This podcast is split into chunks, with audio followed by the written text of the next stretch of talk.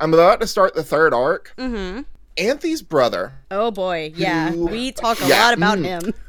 I he makes me uncomfortable.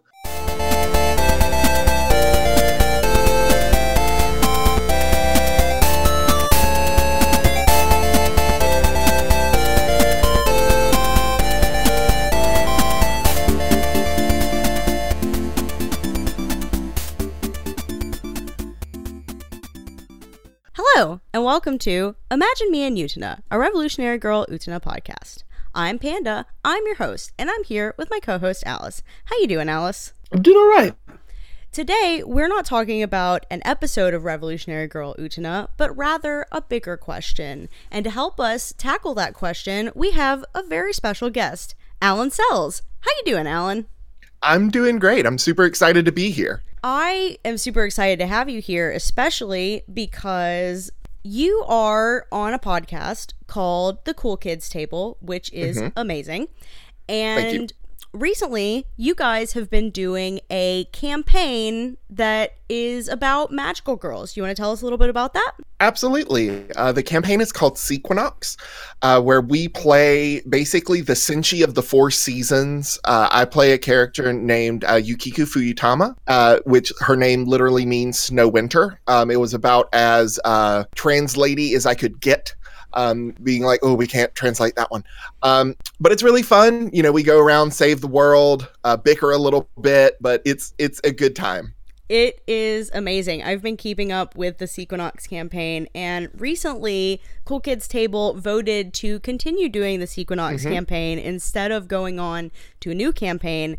And I'm really excited to find out what Shannon Maynor, your GM for this campaign, has in store for you. Shannon, of course, did our art that's on our Twitter page and probably our other social media outlets because I commissioned her and she is wonderful. and honestly that's how i found you guys um shannon sent me the, or we were talking we have a big group chat and she was like yeah i'm doing this commission for a podcast called imagine me and uh, utena and i was like i need this in my life. I need this. And so it kind of got me back on the train to finishing out utena We're very happy to have you. And the reason that that is relevant to this episode is we are attempting to answer the question today Is Utena a magical girl? Now, I don't want to assume about our listeners because if you're listening to a Revolutionary Girl Utena podcast, you probably know what a magical girl is. But just in case, Magical Girl is a genre, a subgenre of anime and manga that focuses on usually young girls with supernatural powers. And what separates it from like your standard superpower story is that magical girls kind of have like these certain characteristics to the series. Like there'll be a transformation sequence a a familiar or an animal companion that helps aid in their transformation sequence and also in their quest. And they usually have to defeat some sort of large evil and originally magical girls were more of like singular characters that either had like just them and their companion and they were fighting against evil or maybe they had like a friend or a sidekick of some kind most people probably associate the magical girl genre with teams of magical girls like sequinox and also like sailor moon because sailor moon was sort of the benchmark for the magical girl team. But going back to the individual magical girl, that is sort of where we would find Utena because she does not have a team. And the question is again, does Utena count as a magical girl? This is something that people have been talking about since Utena came out over 20 years ago. And I don't know if we're going to be able to answer that definitively because ultimately it isn't a matter of opinion. But I'm going to go around the panel here and let's see what you guys think. So, Alice, do you think that Utena is a magical girl? Does Utena is a magical girl? Yes. The rumor come out. Yeah. I'm gonna say yes without hesitation. Okay, and Alan, what do you think? yes with an asterisk Okay. I also think that I'm a yes with an asterisk. Alan, do you want to tell us about your asterisk? Sure.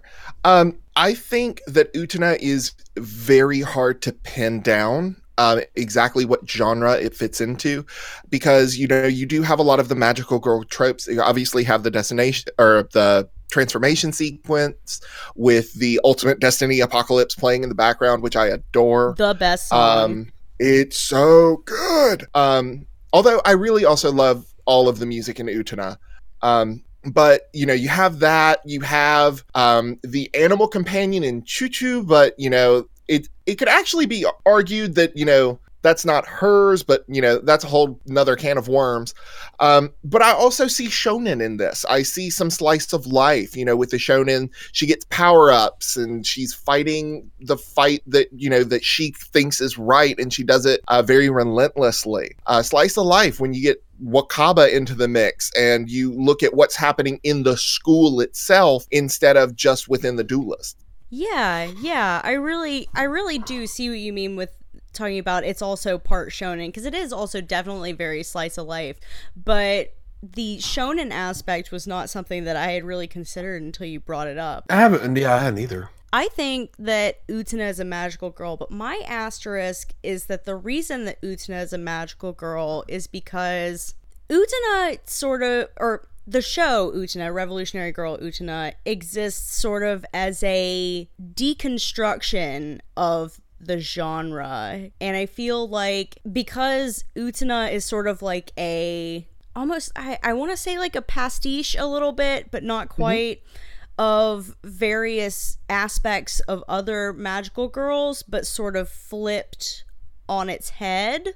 I feel like that's kind of how we can still consider Utena a magical girl, even though, like, because on the surface, she does have, like, she has the transformation sequence, she has the animal companion, she has like this big grand force that she has to overcome in order to save the world because 14 year olds have to save the world i guess yep. but there's a Who lot else? that utena does that sort of tries to subvert a lot of your expectations about a shojo series mm-hmm. so i don't know um, and i think I think the best part of all of this is that the show itself is aware of you know just it knows what it's doing and it knows that it's playing a lot of different things and it's wearing a lot of different hats. And there are points in Utena where I think we can all agree are purposefully confusing. So I think it stands to reason that they may even go with the genre being purposefully confusing. That is a really excellent point because the creator of uh, Revolutionary Girl Utena, or at least one of the creators,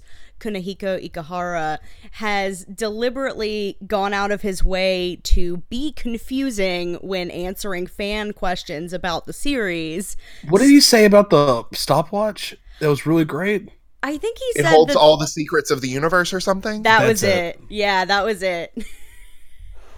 oh. So, what do you think, oh, Alice? Okay, I understand where y'all come from with ambiguity, and, I, and honestly, I agree. And at first, I was just gonna say yes, just to just to be annoying, but let's look at it just purely as does it check the check this like box? Like thinking thinking of magical girl as a subgenre as a checklist that we are checking off. We have a girl who is magical. Yes. Check. We have we have a strange and sometimes ambiguous enemy but one that can be can be easily fought through other things. Yes. Check. What I mean by that is, in a lot of magical girl anime, you have a nebulous enemy which sends someone else or infects someone else in order to fight the magical girl. Mm-hmm. Mm-hmm. Yeah. Like, can Tokyo Mew Mew, where they are all where they are making chimera animals, oh, because I recently watched that, mm-hmm. and it terrible, but I also love it. Um, kind of that's kind of how we have in Utena we have this this nebulous force of the end of the world is kind of s- the one sending these duelists to f- do its fighting for it. Its purpose is different, but it is mechanically doing the same thing. Mm-hmm. Um, and those are really the only real honest like you have to have these checkbox checkboxes. We have a bunch of optional ones. Like, do we have the plucky best friend? Yes. Um, we have Wakaba, who's the real hero of Utena. Truly. Um, and also the real magical girl, but I promised I wouldn't say I would talk about that. Mm, Um, but you just did. Yeah, I know. Wakaba Um, is pretty fantastic. We have we have even have we have a sequence which just about every magical girl anime has, but like you don't have to have it all the time. So it's not like it is has to be the same way. So eh, I don't think that's quite as big of a like you have to have as people make it out to be. But even if it is, we have one. It is a with the staple whole- of the genre. I like yeah, to it is a staple. It is a staple, and we have one. It's pretty obviously one of those sequences. And lastly, we have a villain of the week. Now, in most magical Girl animes, you have a villain of the week that you never see again. In ours here, we have in this in Utena, we have a different villain every episode, or at least a different antagonist every episode. And we see them again, but they're different every time. Mhm. The Mickey of the first m- duel with Mickey is very different from the Mickey with the second duel with Mickey. Oh yeah, absolutely. You really have blown my mind with this revelation that the that there is the big bad, which is End of the World, who sends out the smaller bads for the villain of the week. Because like I feel like that should have been something that was really obvious to me, but for some reason it didn't click that that's what that was. And then now that you've pointed it out, it's like I had like a Jimmy Neutron brain blast moment. That's awesome. Yeah, I mean they're they're literally they they as far as a na- narratively they serve the same purpose as the chimera animals in Tokyo Mew Mew. or uh the uh the Chitano from Sailor Moon. Mm-hmm. One thing that I think is interesting that is one of the check boxes is the sage uh, animal companion, usually, that gives advice. Choo Choo is the exact opposite of this. Well, I don't Is think he? Choo Choo is meant to fill that role. Hmm. I think that role is actually Anthy. And I think that's a way of Utena turning it on his head because Anthy basically serves as the oracle. She's the one that knows what's going on. She has the codex to decipher all of the craziness that's going around Utena and be that guiding force and that directing path. So, no, she's not an animal, very clearly. Uh, she's the Rose Bride. And unfortunately, a lot in, you know, it makes me really, really sad that so many characters in Utena don't treat her quite human that it's almost a commentary on, you know, that kind of character in my mind. I that's really interesting. This idea that Anthy is the magical companion. I really Yeah, like. I'm with I really like this. I'm with you on that one. Now, I feel like all three of us have kind of uniformly dis- or semi uniformly decided that we think that Utena is a magical girl. But for the sake of the argument, I have some web pages that I have found from Googling the phrase Utena is not a magical girl.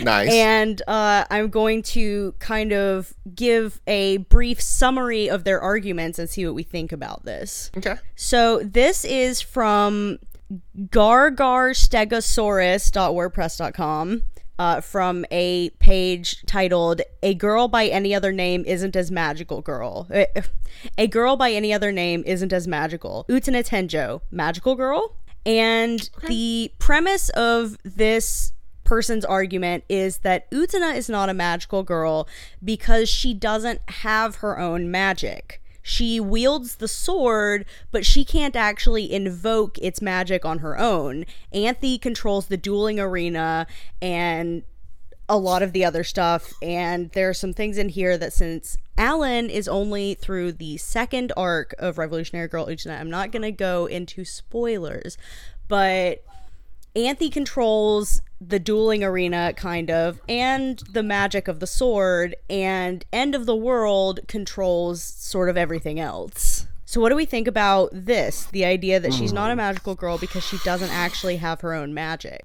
That's fair. Um, I actually mean, it- have a counterpoint, but go ahead, Alice. Ooh, I was, I was gonna say that that was that's just fair. Like, um, and that she doesn't really control it directly in the same way that others do. But I wouldn't say that she's completely agencyless. Yeah, no, I, I feel like they might be. I feel like this might be coming to a bigger conclusion based on this one small conclusion that she doesn't have her own magic. But, Alan, what is your counterpoint? I'm very interested in this. That by that argument, Sailor Moon is not a magical girl because Sailor Moon gets her magic from Luna. She doesn't realize she has no inherent magic until Luna unlocks the magic within her. So, Well, I'm sorry, Well, Alan. I'm my I'm question is, really into Sailor she- Moon, so I may have to correct you a little bit on this. Well, no, that's fine. But would she have become Sailor Moon without Luna? Yes. The answer is actually yes. Um, really quick. Sailor Moon does have her own magic. It's because she has the legendary silver crystal that is inside her, but also like gives her the power and it like manifests outside her body. Like Right. when she's reincarnated as Usagi and becomes Sailor Moon, Luna helps her unlock it, but the magic was always inside her because the legendary silver crystal was always inside her. So technically she does Right. have her own personal magic, even if And Luna I agree with that. I 100% agree with that. But I'm trying to use that same argument that, you know, well, Utena, she can do this stuff, but she has to have outside assistance. Okay, but she's still the one using the magic. She's still the one that's merging with Dio. She's still the one that can, you know, pull the sword from Anthy. Now, granted, anyone married to the Rose Bride can pull the sword from Anthy, but at the same time, it at least up to where I am, it's shown that, you know, Utena is kind of almost the destined one that's supposed to be doing. So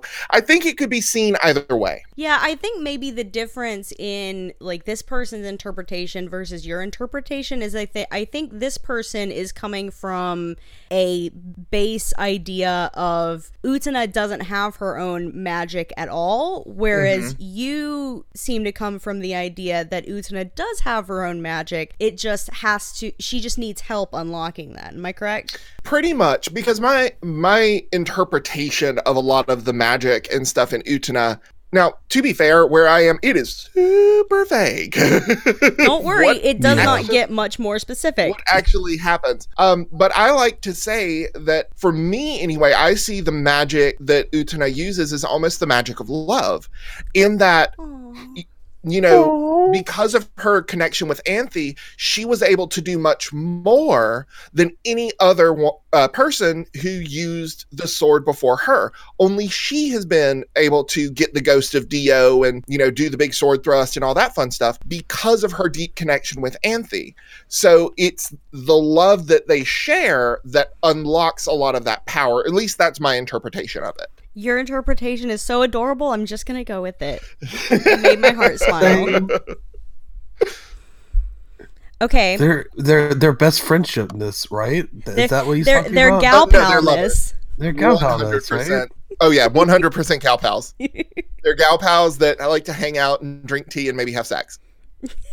Uh, you'll have to see the movie, Alan, once you finish Uh, the series. I am I am excited about the movie because I heard people turn into cars, and I'm just like, what?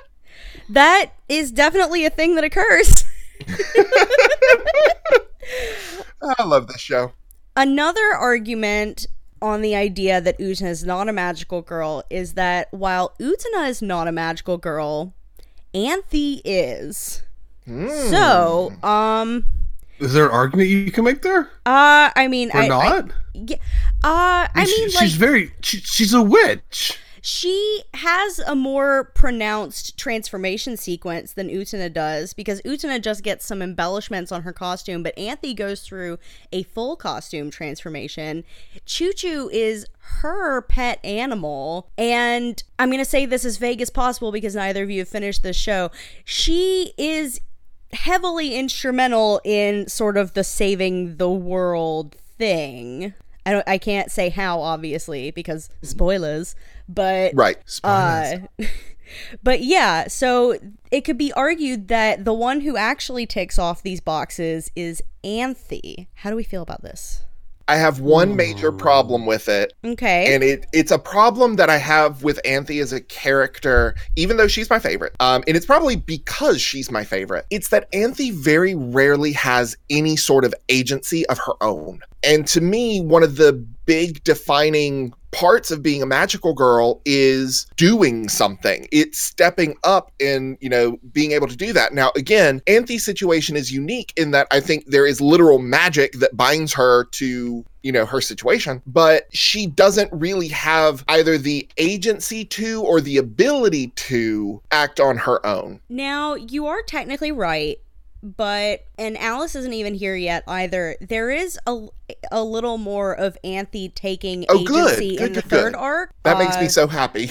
yeah, there there's a little more of Anthy taking her own agency in the third arc, and I feel like it's the whole first three arcs that kind of lead up to Anthy being able to do something at all. But Again, I, I'm going to attribute it to love magic. well, I mean, yeah, uh, that's not an unfair statement. Alice, what do you think about the idea that Anthy's a magical girl? I, I mean, in the non subgenre way, like, duh. I mean, she she's is a literally girl a girl magical? and magic, but But as a, mm, I mean, I'm kind of stuck in a corner now. you can the say argument- no. You can disagree with the the author of this post, which I did not attribute to uh otaple one half dot tumblr dot com. I don't know. Yeah, it's otaple dot one eh, otaple one half dot tumblr dot com. I don't know if I pronounced that wrong. I probably did, but Okay, here's the thing, and this is where I like um become a hypocrite and also like destroy my credibility, which is always what I do in the end. I believe in you. I believe in my own victory. There but you go. anyway, there we go. Um, in a purely mechanical sense, yes, she has to be because she feels she checks all of the boxes. She's literally a girl who is magical. She has a animal companion with who's the wise sage kind of thing. She's got blah blah blah blah blah. blah. She she fits into the whole thing very well. But on the other hand, which is the complete opposite of my of what I said with Utena, she doesn't really fit very well because like she's missing the one thing that makes a magical girl really a magical girl, which is goodness. goodness. Yes. Oh. Like the thing of, to me about magical girls and, and anime, and this, and maybe there's an anime with magical girls that completely destroys this. I'm not including Magical Girl Apocalypse because it is a satirical horror fest. I don't Um, know what that is. And it's amazing. Um, I've not heard of that either. don't look it up. Weird my zombified hands were mag- getting on the keyboard. weird zombified magical girls annihilate humanity. But Oh, anyway, um, they they literally fall from the sky. It's it's it's. I was gonna say magical, but it's interesting. Um, anyway, even in Madoka, the magical girls are good. Like even in Madoka, which is the darkest one that I've ever watched, Mhm. they're still Darker good. than this? Um, that's a good point. I mean, yeah, like the fact that M- Madoka is literally Dr. Faustus with like six sixth graders, um, is pretty dark. But like, I, I guess technically this this would be darker in a lot of ways. Um, like they're still good if you look at them individually. Their motivations are generally mostly good. They're selfish, but they're not malicious. They're not bad. They're figuring, and that's that's the most morally ambiguous one outside of maybe Utena, if we count Utena. And they're still try, they still on are on the more good side. The actual magical girls are. Like we look at Sailor Moon, where they are unambiguously good. Mm-hmm. Love and justice. Tokyo Mew Mew, where they are unambiguously good, and and also Saving the um, environment. saving the environment. Look at them, hmm so cute. Um, Magic Knight Rayearth is another really good example of that. Yes, it mhm. is. but I'm just Anthony curious, and i- isn't if the good. answer to this is spoiler, why is Anthy not considered good? I see her as a true neutral character, to use like D and D terms, because I'm a nerd and that's how I think. Um, but she's very true neutral. two reasons. I have two answers for this. I wouldn't Okay. say that an assessment of her as true neutral is necessarily wrong. Counterpoint: Anthy is. Are you going to say Ellie, lawful evil? I'm actually was gonna say lawful evil. Yes. Okay. I'm curious as Um, to why. Now, people have, like with the whole D and D alignment thing. You know, people always argue what do the good and evil actually mean. I tend to use um, respect for life as exactly. being- Mhm. in, a, in a general sense. Um, evil characters tend to not really care about life, and good characters tend to, um, as a sort of way of separating them out, so that you can have lawful evil characters who aren't necessarily villains. Mhm. Um, Anthy, I, I, I see as more being a little lawful evil, and that doesn't mean that she is herself evil. What it means is that Anthy doesn't really have a vested interest in other people in any, even in the sort of like brotherhood of man kind of sense. Like she is in the very beginning, Anthy appears to be almost doll-like in her lack of agency, Mm-hmm. and her. We, we have several at several points in the first half of the show are told point blank by characters that Anthy's personality does not exist and it is only a reflection. Now, And I mean, she says it herself that you know I do what I am told by my husband or the. How do they refer to The intended, The, intended. That's the word. I think it's the engaged, maybe. the engaged. That was it. But at the same point, even in those episodes where we are being told that, Anthony does show flashes of obvious intent and purpose. Such We as have- messing with Nanami. I was about to say Yes. towards Nanami. and look at the only times that we see Anthony have real intent and purpose. To be vulgar and frank, she only time we see that is when she's fucking with somebody. True. the only times that I can really think of that we see some real honest intention and purpose out of her is when she is doing something that is at least a little malevolent. Even if it's not super bad, like th- she's not throughout most of the show, she's not really a super positive force. If Mhm. anything, I see Anthy as being you could kind of she kind of checks some of the boxes, but for me, Anthy is the person equivalent of the artifact or weapon that a magical girl gets. I mean, That's not true. just not just because she has the sword drawn out of her, but because that weapon, that power, that artifact is also it draws the magical girl into a series of terrible events. I think those are very fair points. That kind of ties into what Alan said about her being the magical girl companion. She's the yeah. the Luna di- dispensing a wand out of her butt. Except Mhm. it's through her Except it's a sword out of her chest, but whatever. It's a heart sword. Same difference. It is the sword of love. It's I- I've- it's the sword of something, all right. What's funny is I've been watching it, um, and it wasn't until recently that I noticed that uh, during the pulling the sword out scene, whenever Utana has it in front of her face, Anthy is reflected in the blade. oh, And I know, I didn't right? notice that until a few episodes ago, and I was just like, "Oh my god, this is so good!" There's so much good animation, like just in terms of like Oh, things don't that get they me choose started to show on those us. silhouette. I adore the, all the puppet, wor- the shadow puppetry, and the way they do the silhouettes. It's just so good. Oh yeah, once we get done with our our central topic, since we do have you here, we are just going to talk about your feelings about Utena because oh my god, like Cool. how can you not, right? exactly. Mm-hmm. okay, I really like your point, Alice, about Anthy not being a magical girl because she doesn't have that innate goodness. Because I had not really considered that as an aspect, but like now that you pointed out, it's like that's like so like central to the idea of the magical girl is that they're fighting for justice, and Anthy's not really fighting for justice. She's just kind of doing stuff. I mean, even even what's her name, the red spear girl from Madoka. She's just they're all just colors to me now. Um, even even she is like she even she's not fighting for justice. You don't think until you realize that her whole character motivations are about the injustice and unfairness of what happened to her and Uh, to her Alan, dad. are you familiar with Madoka Magica? Yes, I've I've gone through the entire thing. Okay, just making sure. Yeah, Kyoko is Mhm. not really motivated by justice like as a as a world thing, but she is sort of motivated by this like internal sense of having been wronged, which she was through her like her family being in poverty and stuff like that. hmm So yeah. Yeah, Anthy doesn't have that internal drive towards goodness or justice that would really provide the foundation for magical girl. Mhm. So, Hmm. do so I guess now that we've looked at arguments against the question, I'm going to go to our Twitter because we did get a couple of responses back when we asked on our Twitter about whether or not Utena is a magical girl, and I'm going We have to Twitter? those. Yeah, we have a Twitter. We have a Twitter. Yes. At Well, why did I? No one ever tells me these things. I gotta scroll. we we've had a lot of conversations since then. Well, that's good. Yeah, yeah, it's been great. What do they say on our Twitter? Um, lots of things. Let's see. We've got an answer from Shu underscore Mayor to our question about what because okay, to start off, when we put up a poll asking if Utena is a magical girl, back uh, about a month ago. The answers were we had yes, no, and undecided. And out of 17 votes, 71% said yes, 18% said no, and 12% said undecided. And I feel like that kind of.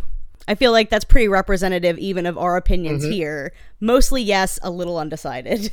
Mm-hmm. And we got one response from Shu underscore Mayor, which said, for me, Utena falls into the category of righteous magical girls who's willing to sacrifice for someone, plus a magical connection to a sword. That she has her own motives to fight while simultaneously being played adds so much depth to the abstract world of Utena and why I love it. Magical girls often become a chosen one, whereas Utena could be replaced by anyone. I love that she actively fights for her status quo. I wanted to say that she could walk away at any time. Her antagonists are not a world threat, but for her, Anthy is her world. Aww. You can't diminish someone's emotional attachment, nor tell someone to just walk away. So, in a way, like other magical girls, Utena does also fall out of control. Gee, I'm spamming. Whoops. That's okay, Shu. We love your response. That was really insightful. Yeah, that was pretty good. I also agree. I think that was very insightful and a very good response. We got an answer from a Twitter account that is uh, Utena 20th that was celebrating the Utena 20th anniversary. Oh, cool. They sent us a link to a response that I'm going to read. And it also, ooh, I'm going to have to drop this in the chat. Their response includes a picture of this is a picture I had been actually having trouble finding, and it is Utena's original design, like wh- one of the mm, designs that they came up with before the show slash manga got started. Oh, Let oh wow! Me, I'm going to post the response uh, in the chat, and that way you guys can take a look at this because it is really good. The, the, her her design originally was so different from what it looks like now. She's still got like the masculine uniform, so to speak, but her hair is really different, and it's like orange. And you I thought you were going to say that she's actually wearing a boy's uniform. Kind of, actually, like not the actual boy's uniform, but it does look a little closer to the uniforms of the other characters in the picture. And you can see at the bottom of the picture, there is a character that has what was what presumably became Utena's design, kind of. But Utena, if you look at that picture, I just dropped it in our little chat here. Uh, Utena is the one in the middle with the sword, and we oh, see wow. the character that would clearly become Juri on one side and mm-hmm. maybe Miki on the other, or I'd assume some some amalgam character of Miki. What and the hell? yeah, Utena's I design. am so into this. She used to have much shorter hair. That's not Utena. That's Oscar. she does kind of look like Oscar from Rose of Versailles a little bit. That's the that's that's the Rose of Versailles. That her name is Rose, and her second name is Versailles. Rose Versailles. That's that's hundred percent who that is. Yeah, she has this short hair, and the movie version of Utena also has short hair. So I guess that that's an idea that they decided to reincorporate into the movie as opposed to having it in the show. Oh, and that'll be weird. Yeah, actually, oh, it's so interesting because movie Utena has short hair and movie Anthy has long hair. Whoa. I know, right? My brain That's... is processing that. I'm not sure how to feel about it. That's weird. The response that we got from the Utena 20th anniversary Twitter account reads as follows. One of my favorite anime series, Revolutionary Girl Utena, was originally conceived as a magical girl show. On the liner notes for the second box of this year's re release, staffer Yuichiro Oguro describes the early concept. We were thinking of it as a TV series for children. Oh, I bet they scrapped that early. For, for, which a toy maker would be the main sponsor. Oh my god, I haven't read this yet, so I, am I'm, I'm reacting to this in real time. And they'd sell transformation items and whatnot. It was a story about a team of pretty soldiers who dressed in men's clothes fighting a villain called End of the World. Since so, setup, Juri and Miki were supposed to be heroes. I guess. Are you implying that Miki isn't a hero? Fair. I misspoke. Since the setup was that the main character transformed when she kissed someone, the word kiss was in the title. The, ti- the idea for this transformation was Ikuhara's, but Miss Saito seemed to like it quite a bit as well. I don't know if we've mentioned on the show before, I can't remember, but uh, when Utena was originally going to be brought over to the States when they were going to be dubbing it. They were going to localize it and it was going to be called Ursula's Kiss. The fuck? Utena would be Ursula, obviously. Uh. there is no surviving like they didn't actually get forward on this dub. The only the only evidence of this dub's existence is on the website for the company that was going to be distributing it and they have like a character list with all the character names and everybody's got like an english name and they're all really bad.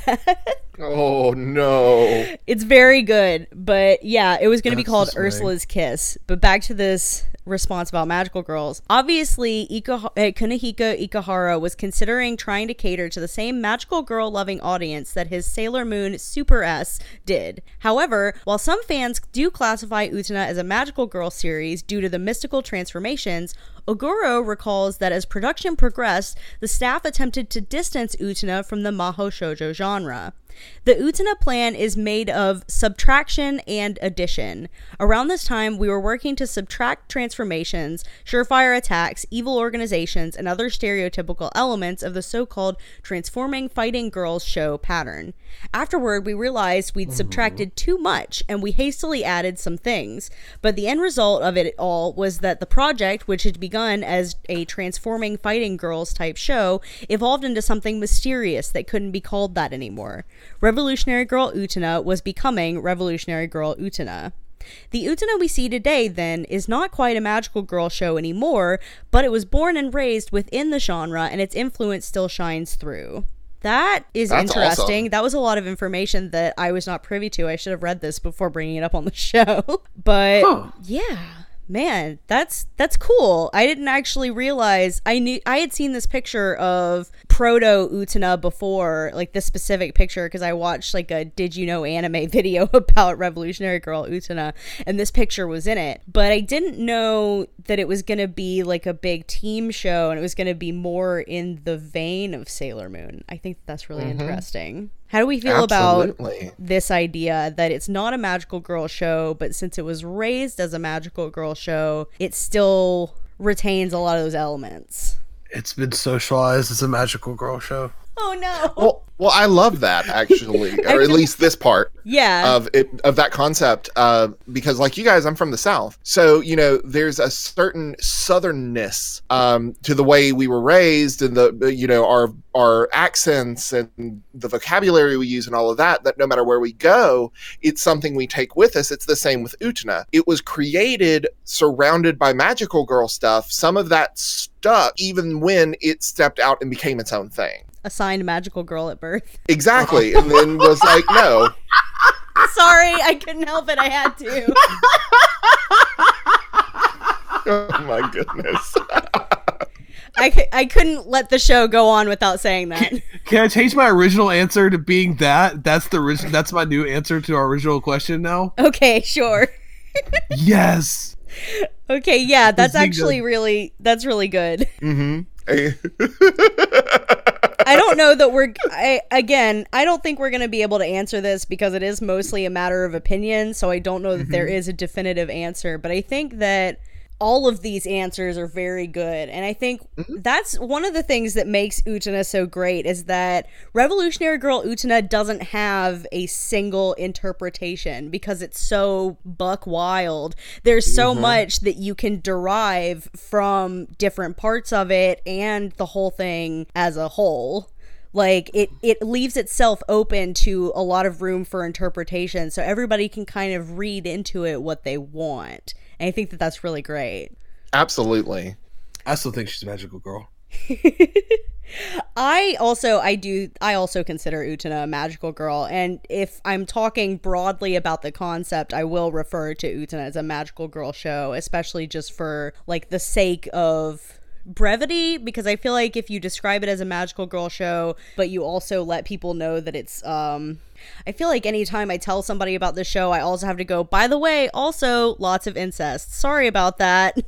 Not in the way you expect. Yep, lots of incest, lots of things just being bonkers and making what did you no think sense. that they expected?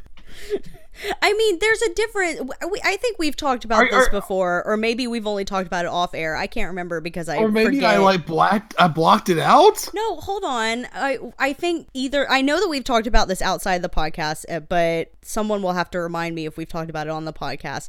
Like, there's a difference between the kind of incest that you normally see in anime versus the incest in Utena. because a lot of times when you have incest in anime it's done to kind of like titillate because it's like taboo or like because I don't know I don't understand why there's so much uh, incest in anime. We have a future theme episode guest who is going to talk to us about the incest, and I'm uh, interested in what they have to say about that. But Can one be interested yet hor- yet horrified? yeah, basically. Well, I mean, it's it's the whole concept of watching a train wreck, you know, or uh, rubbernecking on the highway. You know, you shouldn't look, but you know, it's horrid and it's awful, but it's there. But I I, I agree. The the incense or incense, um, Um, the incest in Utena is handled delicately, but also ham-fistedly. I think that part of the difference is is that like there is no doubt whatsoever that the show does not condone these relationships because mm-hmm. every single one of these relationships is incredibly toxic and harmful to the people involved whereas when you have shows that normally have like I don't know like cousins or brothers and sisters that fall in love with each other normally it's just sort of there and it's not really critiqued and if anything it could be taken as an endorsement but in this show there there aren't a lot of things that Utena takes a firm stance on but I feel comfortable saying that this show takes a firm stance on the idea that these relationships are all very toxic and therefore not that's good. Yep. So yeah I that's just that's what I, I just mean had forceful flashbacks to uh, Elfen Lied um, because I think I think the main character, like his cousin, falls in love with him, which is really awkward.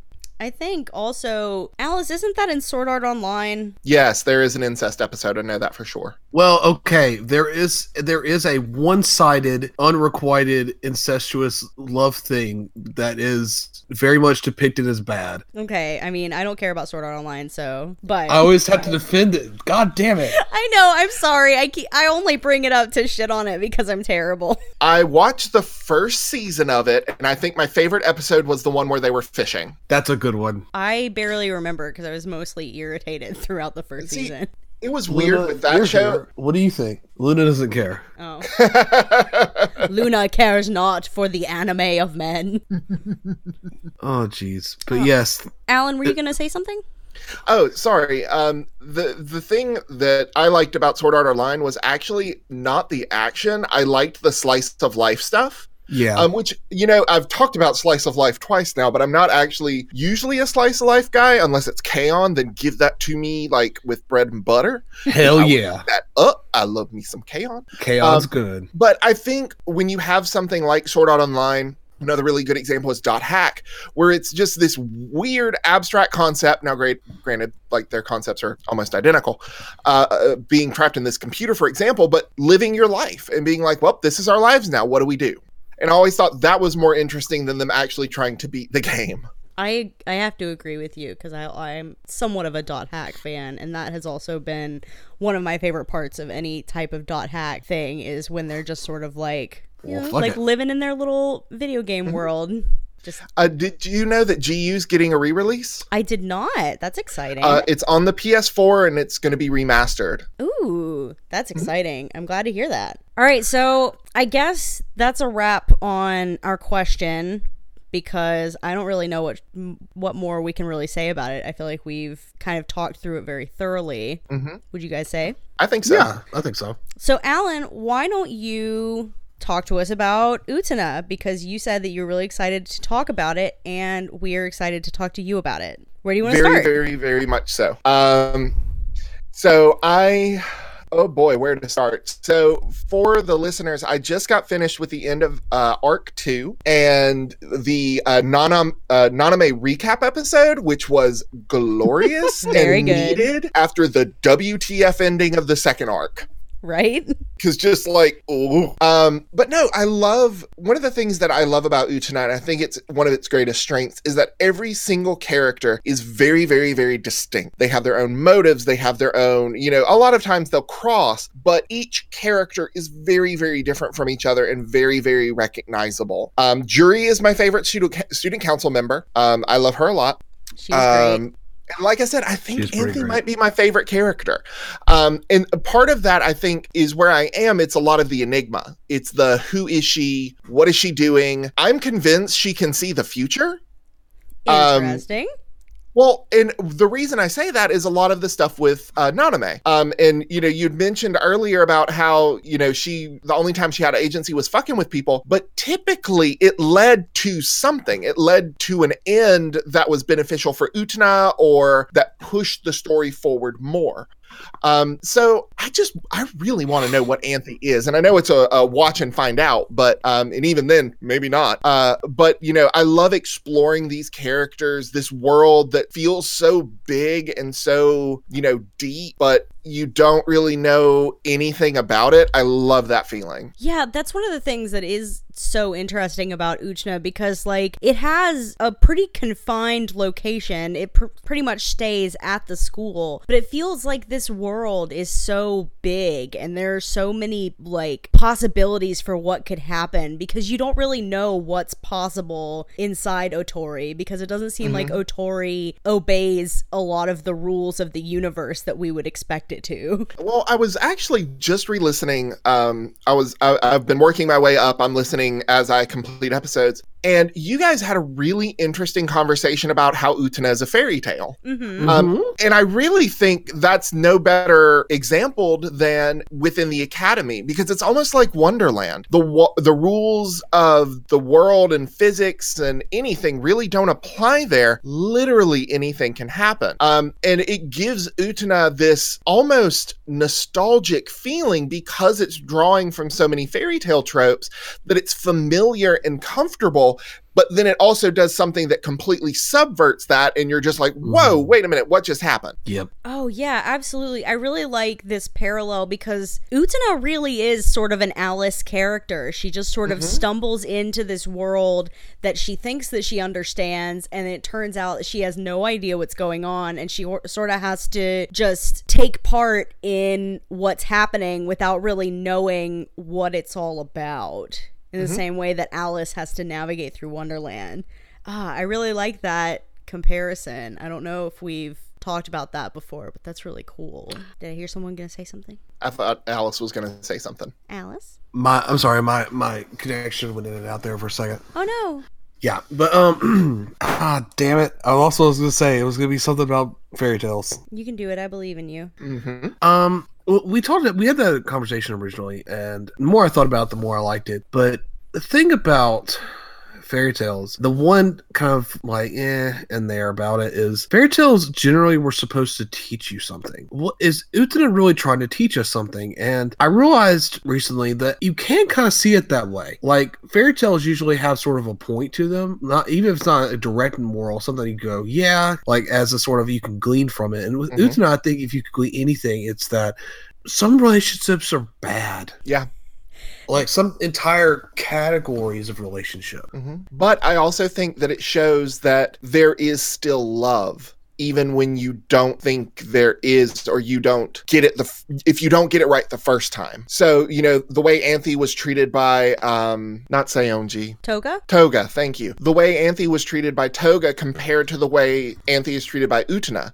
You can look at those two things and go, wow, that's radically different. You know, obviously, you know, it, it's kind of a, a moral of how we should treat each other as people and respect each other. Um, I think Miki is a good example of that too, where he started out antagonistic and by where I am, he hangs out with them. Yeah. Yeah, like they're because you have both really terrible relationships, and, Mhm. but also really good relationships in Utena. Oh yeah. and even of course, it being Utena, even the good relationships are also kind of bad. Yep. They're Like, very even- flawed. Even even the relatively wholesome friendship between Miki and the two girls is kind of undercut Well- with this with this sort of like the the tension that is exploited in order to make get Miki to duel again and again Mhm. is is is is there. Like if it weren't there, it couldn't be exploited. My favorite example of that is uh, Wakaba uh, or Wakaba. Whenever she was hiding um, Toga, you know, and and basically cast aside her relationship with Utena for a dude. And you know, the moralistic point of that story was, "Ha, no, that's not a good idea. Don't do that." Um, as we saw, it kind of came back to bite her. But I also loved that you know that didn't end her friendship with Utena. If anything, they got stronger because you know Utena welcomed her back. Yeah, I Hmm. think that we can also, and I like to kind of read this theme into anything,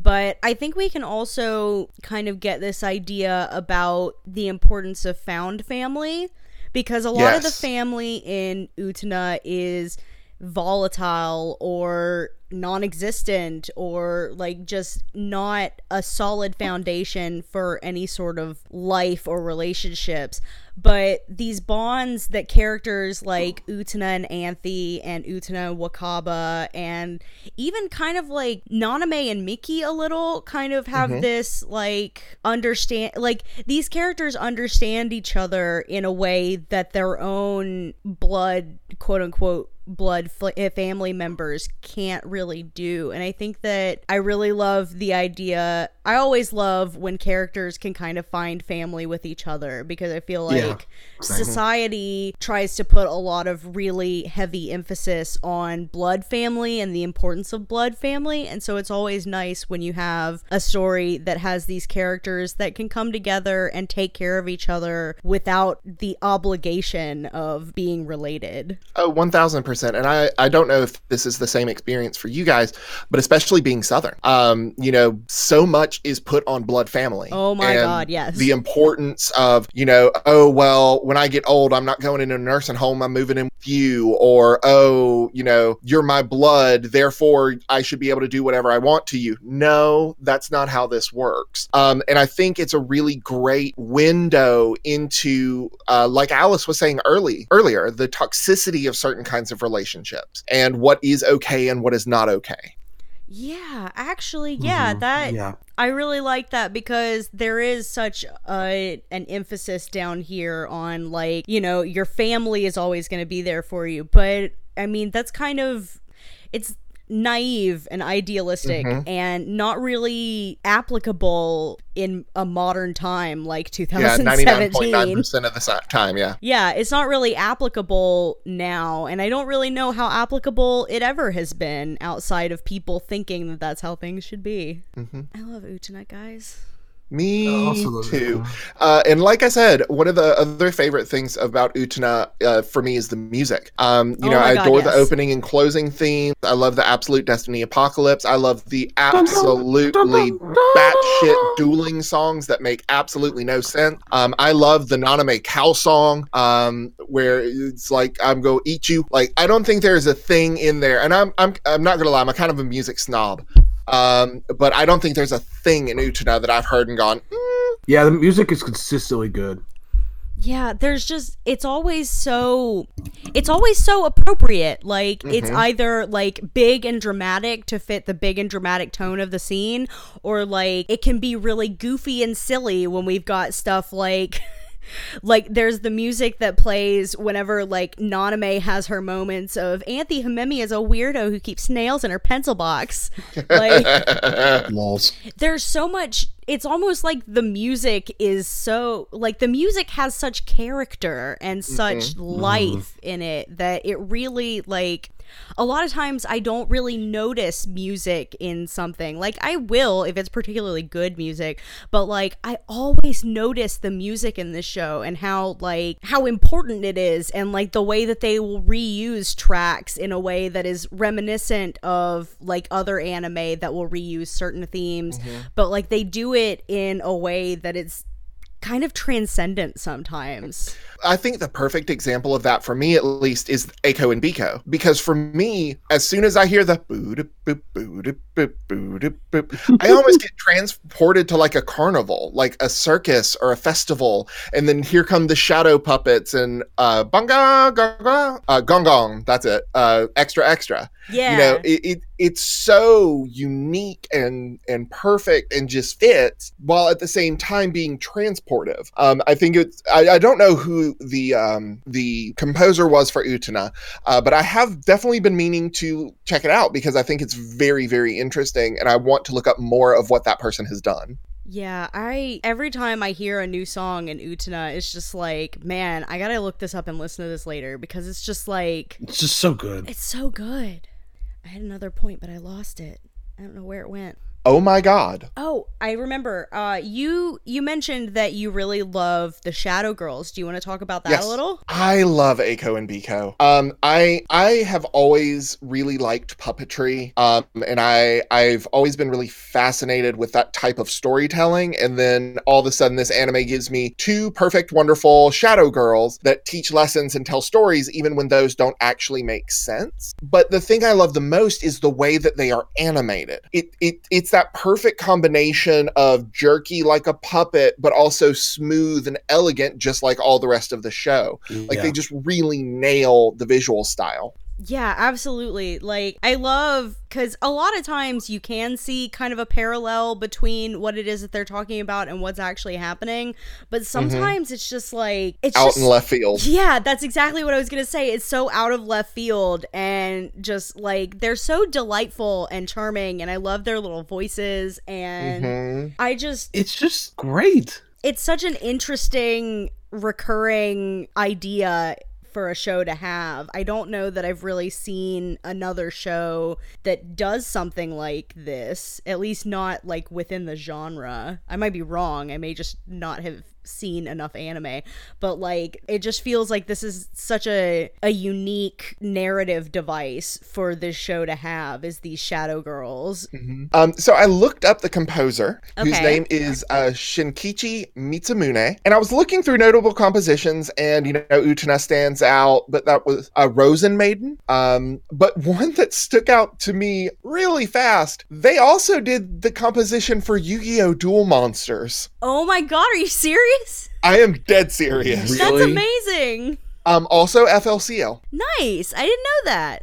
Huh, that's interesting. hmm I'm so blown Wow. away that they were on Yu-Gi-Oh! Duel Monsters. That's so Me good. too. I love Yu-Gi-Oh! Me too. I, don't love even- it. Um, I need to watch the Japanese. Um, I've only ever seen the American version. Me too, honestly. but I, I want to watch the Japanese to kind of get the sense of it. But uh, Pegasus will never be the same because Pegasus is perfect, and I love. Wait, Pegasus there are so people who actually watch the real show and not just like abridged? Much. okay, Yu-Gi-Oh! The abridged movies is one of the things in my mind that proves God loves us, um, because the Yu-Gi-Oh! abridged movie is just absolutely hysterical, and I can literally watch it over and over to laugh Oh, with your card games and your PlayStations and your nipple rings. I I feel like someone has probably done an Utena abridged, but I don't know. Oh my that It would God. be very good. I would have to I, look I into can't it. imagine that being good. Because I think it would just be somebody screaming, "All of this is insane!" over and over and over. Yeah, probably. Oh man, I remember the heyday of anime abridged series. Yep, and Hellsing Abridged was big. I'm trying to think of other ones that were really big. Well, definitely uh, Dragon Ball. Abridged. Dragon Ball, of course, with Team Four Star. Yeah, yeah, definitely. Bless Team Four Star. Yep. Hail Team Four Star full of grace. Are you a Yoshi? yes, Goku. I'm a fucking dinosaur dinosaur.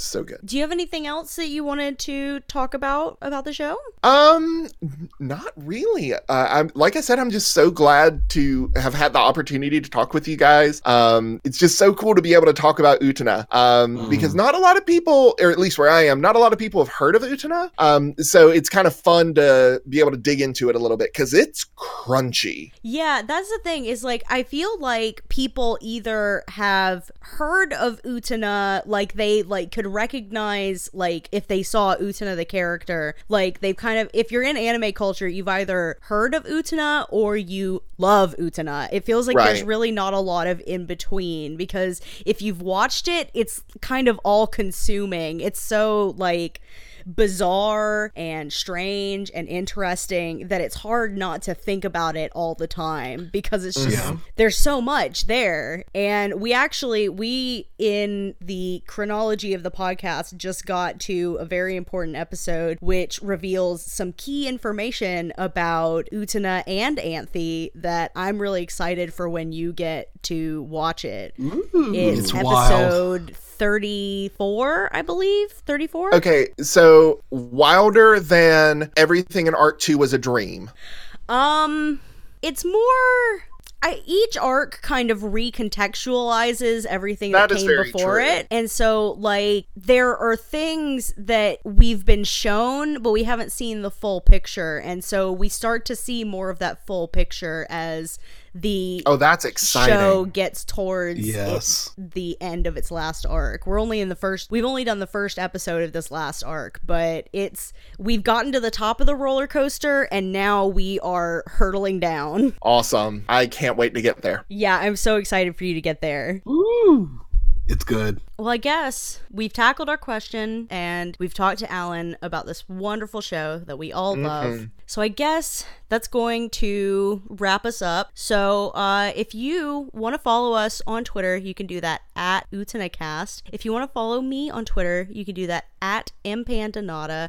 Alice, where can they follow you on Twitter? They can follow me at Lyrewulf, which is L Y R E W U L F. And Alan, where can p- the people find you on the internet should you wish to be found? Sure. Um, they can find me on Twitter at Alan underscore cells. Um, I'm on a bevy of podcasts podcasts. Um, I won't go through all of them, uh, but my main ones are the Cool Kids Table, which we talked about earlier, um, which is at CKTcast. Um, I'm also the game master for Pokemon World Tour United. So it's an actual play Pokemon RPG uh, where it's us putting Pokemon in cute clothes and maybe saving the world. Um, it's a lot of fun. I do all the voices uh, for all the Pokemon, which is uh, a lot of fun to do. Shannon Maynor also does a lot of comics for Pokemon World Tour United, which are yes, amazing. They are incredible. She actually just sent me some proofs for a comic she's working on, and I'm just like, ah, I'm in awe of you all the time forever. Right? Mm-hmm. if you want to follow us on Tumblr, you can do that at imaginemeandutena.tumblr.com.